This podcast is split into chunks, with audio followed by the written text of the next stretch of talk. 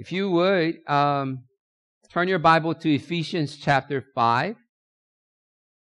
Ephesians 5, beginning in verse 21 through verse 24. Ephesians 5, 21 through 24. And if you're there, would you all stand? Let us receive the word. Beginning in verse 21, submitting to one another out of reverence for Christ. Wives, submit to your own husband as to the Lord. For the husband is the head of the wife, even as Christ is the head of the church, his body, and is himself its savior.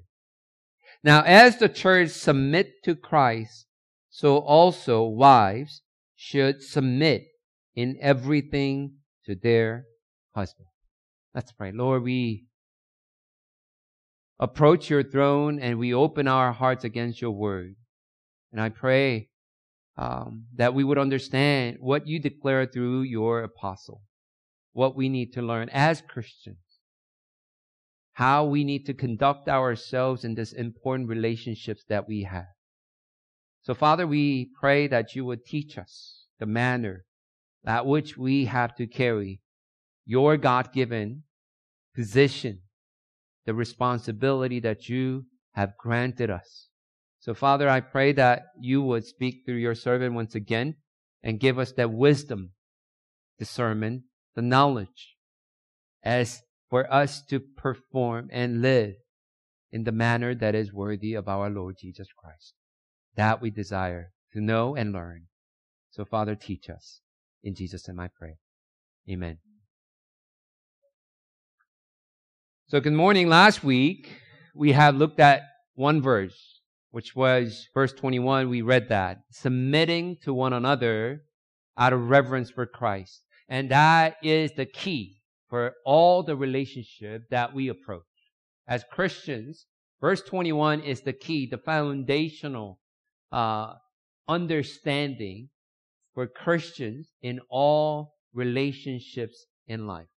And that key that we see in verse 21, submit to one another out of reverence for Christ. You have to have this willing submission to one another if you have honor, if you respect, if you fear Jesus Christ and what he has done for you. This is how we Christians must approach every relationship. And that's the point that he's been trying to make. All these theological identity about us in Jesus Christ and what that looks like. And he finally approaches it, the important aspect of our lives, because we are relational beings. So he says, if you truly revere Christ, if you truly love and care and understand what he has done for you, if you truly know and understand how he humbled himself to the point of death on the cross and what he gave to you, to all of us, in order to save us, if you know this and understand this, then his point is you must submit yourself to others willingly. You must lower yourself. You must humble yourself. You must rank yourself. You must give yourself to serve others. And you will certainly not abuse your authority. You will not abuse your power. You must give yourself to serve others. You have to look after those who are under your authority.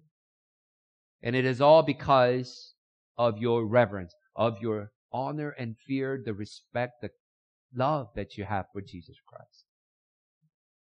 And Paul says in verse 21, that is the key to every relationship that we will have, we would encounter. Now, with that in mind, we spend enough time on verse 21. You got to understand that, and then we have to move on to these roles that Paul will get into. Now, the first role that we have to look at is the role of the wife. We have two wives here, and future wives are sitting here. So, I pray that this would be something that remind you and speak to you and bless your heart. Verse 22. Wives, Paul says, submit to your own husband as to the Lord. Submit to your own husband as to the Lord. Now in verse 25, Paul says to a husband, which we will get to, husband, love your wives, he says. But then here, the very first sentence that he opens, husband, love your wives. But then he addresses to the wives and submit to your husband. You know, when you see that in verse 25, he doesn't really say to the wives, love your husband. Right? Just like how he addressed husband, love your wives. Instead, he tells the wives to submit to their husband. Now, I have to admit, without understanding and really deeply going into verse 21, without really understanding, uh, going into the role of husband, which we will get to next Sunday, on the surface level, when you see verse 22, it sounds awfully like a bad deal. Does it not? Submit to your husband. But ladies, I promise you, you will soon realize that you've got the far, far, far better deal. Just wait until next Sunday. But with, even without going into details on husband's role, even just look at the length of, in your Bible, length of the role that Paul, the how long Paul addresses to, address the wives versus the portion that was addressed to a husband. It's double the length. It comes with a greater expectation, greater obligation husbands would to their wives than the wives would have to their husband. I understand it says, wives, submit to your husband. Be subject. That's another translation. Be subject to your husband. Rank yourself under him. But let me tell you that the wife is not being commanded here to obey her husband. Is it? No, that word is not in there. Just like when you, when we go into chapter six, you will see Paul addressing children to obey their parents. He addresses slaves to obey their master. So he knows that word exists and he used it in other relationships. But he does not use that word, obey. He says submit. In other words, a husband does not have any authority or any right to treat his wife as a servant or as a child. Which is a mind boggling thing to imagine. But I tell you, it can happen and we have heard and seen some of those cases. A husband must treat his wife as an equal partner whom God has given to him to care to provide and to protect with love. Now notice that Paul says submit to your own husband. And that was purposely in there. Your own husband. Whose husband do you submit to? Your own. You submit to your own husband whom you belong to, the husband you who belongs to you. In other words, Paul is saying you are to willingly submit yourself to the one you possess as your own, as your own husband. Now, husband and wives not only have a mutual submissiveness in verse 21, but in here, what you have to understand is that they also have a mutual possessiveness. You possess one another. Husband and wife belong to each other in an absolute equality. Therefore, the husband does not possess his wife any more than she possesses him. Now, before we jump into the details, and we're going to look into the manner of submission, the motive of submission, the model of submission in those short verses, I just want to take this time to talk about marriage in itself. Some of you might be wondering, oh man, Eugene and Judy, you know, should be here and listening to this. They heard it. They heard it for the past four sessions, at least six hours altogether, eight hours, you know, hour and a half, two hour session. They heard it. But I think this is the very first time, and since it got, I got here, I, on Sunday pulpit setting, that I address issue or the definition or expectation, the biblical understanding of marriage. Now, you already know marriage is the most valuable institution on earth. And the reason being for that, the reason is just because it is the first and the most foundational institution that is created by God. You see, when God created man, God said it was good. He said it was good, but later in Genesis chapter 2 verse 18, God looked at his creation and he found a fault in it. He found the fault. Genesis chapter 2 verse 18, God said, it is not good for the man be alone. So what did he do? God create, created the first woman and brought her to the man. And that was the first marriage of mankind.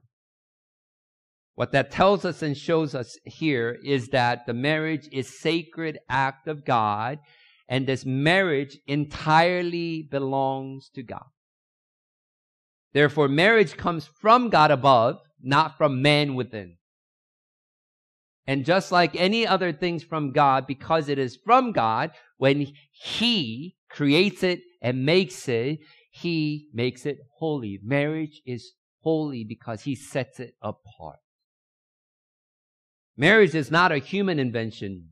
It's not what we created. It was God who created it, and it is God who allowed it to us to participate in it. But let's look at today's society. We have lost this fundamental truth about marriage. That we do not see marriage as something that is from God, by God, and for God. And we think and act like marriage is our own creation. We search and find our perfectly compatible soulmates. We look for that perfect match and we marry our soulmates, yet not for our own, not for that soulmate, but if we're honest with ourselves, we find and search for that soulmate and we marry that person for ourselves. Today, people marry for themselves. Marriage is not to fulfill God given responsibility, it is for individual gratification. Marriage is about me in today's society. It is not about us, but it is about me. And such view of marriage places a huge expectation on marriage. It's taxing on marriage and also on spouses. And because of this reason, we believe also in divorce. As much as we believe in marriage and soulmate, we believe in divorce because after all, this is what we created, what we started. So that means we can also end it and kill it. People view divorce as a way out of the marriage, a way out to happiness. I made a mistake.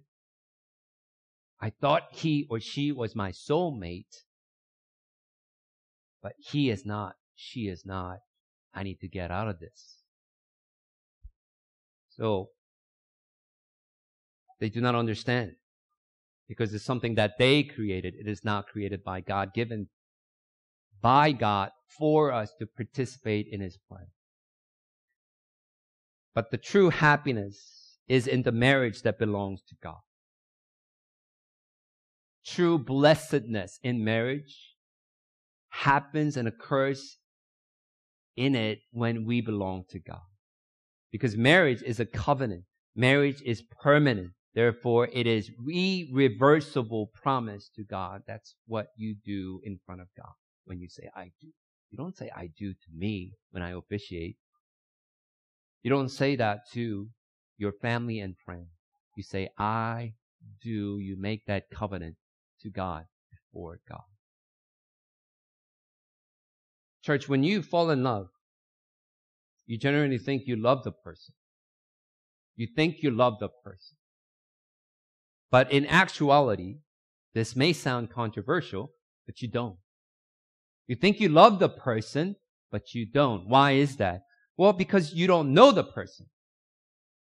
You think you know the person whom you love, whom you fall in love, and you just can't know who that person really is right away. That takes years.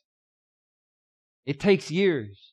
But what you love, when you fall in love, what really happens is that you actually love your idea of the person. You actually love your idea of the person that you think you know. The truth is, not only you do not really know each other, and therefore you and the person do not really truly love each other, at least not yet, but the marriage provides the profound satisfaction of being known and also being loved through the lifelong journey together. Therefore, marriage will not be fully marriage without obligation, without sense of duty, because it's not about feelings, it's about actions. And Paul would draw parallel to our salvation, our relationship with Christ with marriage, husband and wife. Because salvation is exactly the same. You love the Lord. You came to understand His love for you and you profess and confess your undying love and loyalty. You ask for His forgiveness and I will be different. I will turn and I will live and love you. But as you all know, it comes with responsibility, it comes with obligation, a sense of duty, because the way you live, where you act will inevitably tell the, the groom, uh, the Christ as a bride, the church, how much you love Because marriage, just like salvation, it's not about feelings. Not about just words. It's actions. Now we will get into it more as we study uh, more about the marriage here. But let's get into the wives a little more here in the role. Paul says, submit to their own husband, but first, Paul gives the manner of submission. We see manner of submission. What is this manner? What is the attitude wives should have as they submit to their own husband? Well, Paul says, their manner of submission must be as to the Lord. As to the Lord. Everything wives do must be for who? For the Lord. That means wives are to do all things in obedience to not the husband, but to the Lord. And it must be done for all, all for his glory and to please not the husband, but the Lord. But sometimes when we live our lives, what happens is that we find people in the place of authority who do not inspire our respect. You know what I mean? Sometimes they are thoughtless. Sometimes they are inconsiderate. Sometimes they are even abusive and ungrateful. And it is absolutely hard for us to submit to their authority. But once again, what Paul commands the wives is this. If you are the spirit filled believer, you must submit anyway. To who? To your husband. As to the Lord. Because this is the Lord's will for you. So wives who are filled with the Spirit must submit to their husband regardless of husband's actions. Because a wife who properly submits to her husband also, also submits to the Lord. But on the other hand, a wife who does not submit to her husband also does not submit to the Lord. This is the manner of submission as to the Lord which is the tall task. As to the Lord, submit. Now in verse 23, Paul gives the motive of submission. It says, For the husband is the head of the wife, as Christ is the head of the church. That's the reason. That's the motive. The wife's supreme motive for submitting to her husband is the fact that he is her functional head in the family. Who is? Husband. Just as Christ is the head of the church, Paul says. So the head gives direction and the body follow. The body responds. That's how it works. You know, as we did with the DV, when I was in Texas, the ministry that I had, um, we went to a senior care center every month, first Saturday of each month, uh, to have worship, bring worship to them and have fellowship with them. And when you go and see some of these disabled seniors, it is so unfortunate to see how their bodies does not respond to their direction of their head. They would like to sing, but they can't sing.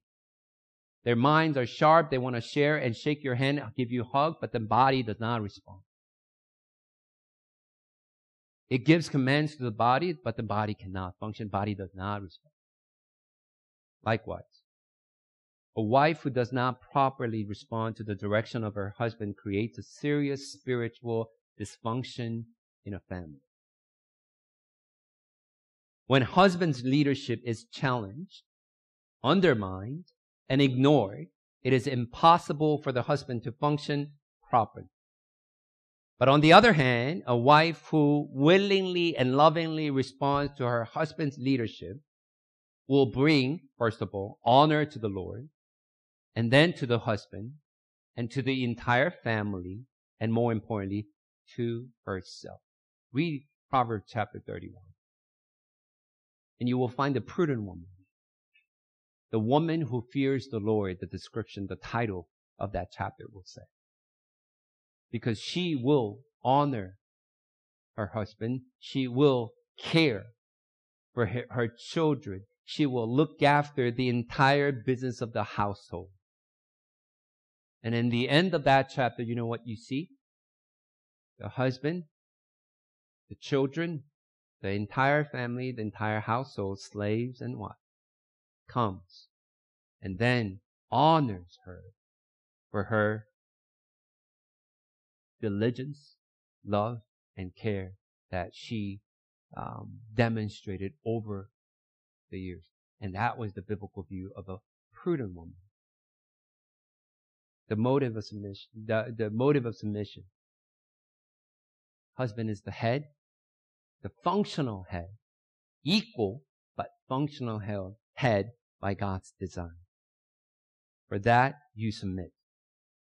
Finally, Paul also gives the model of submission in verse 24.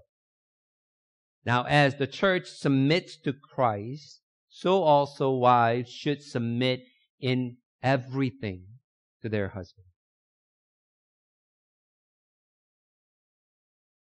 Folks, as we looked at it last Sunday, Jesus Christ is the ultimate model, ultimate example of submission, willing submission.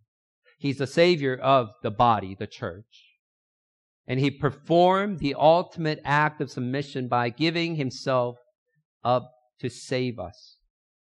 And Christ is the savior of the body, his church. And Jesus Christ is the divine role model for wives as well as husbands.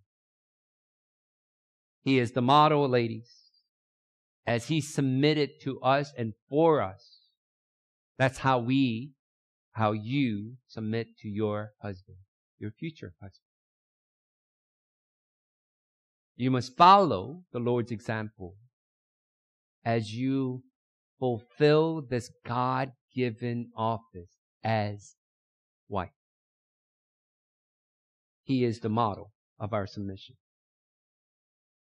Folks, again, this is the passage, and we will see more coming, and we will find God's plan for the family, especially what we looked at it is for the wife.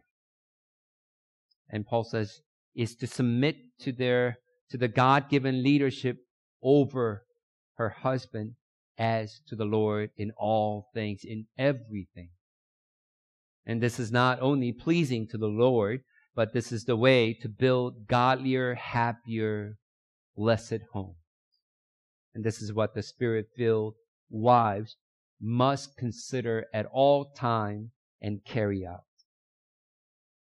Now, again, as I said in the beginning, ladies, if you feel any way, shape, or form that you get the raw deal in this relationship, I rest assured this does not compare when Paul begins to compare the husband's role as to what he did for the church. And I, I, will mention even to the husband, and you will hear earful next Sunday and the future husband. You also have to earn that leadership. You have to show and demonstrate the servant sacrificial model to your wives. And as you do, this submission, this willing submission from your wives will not challenge, will not question, will not be swayed by any other things. If you were thinking in any shape or form, guys, yes, Pastor, preach.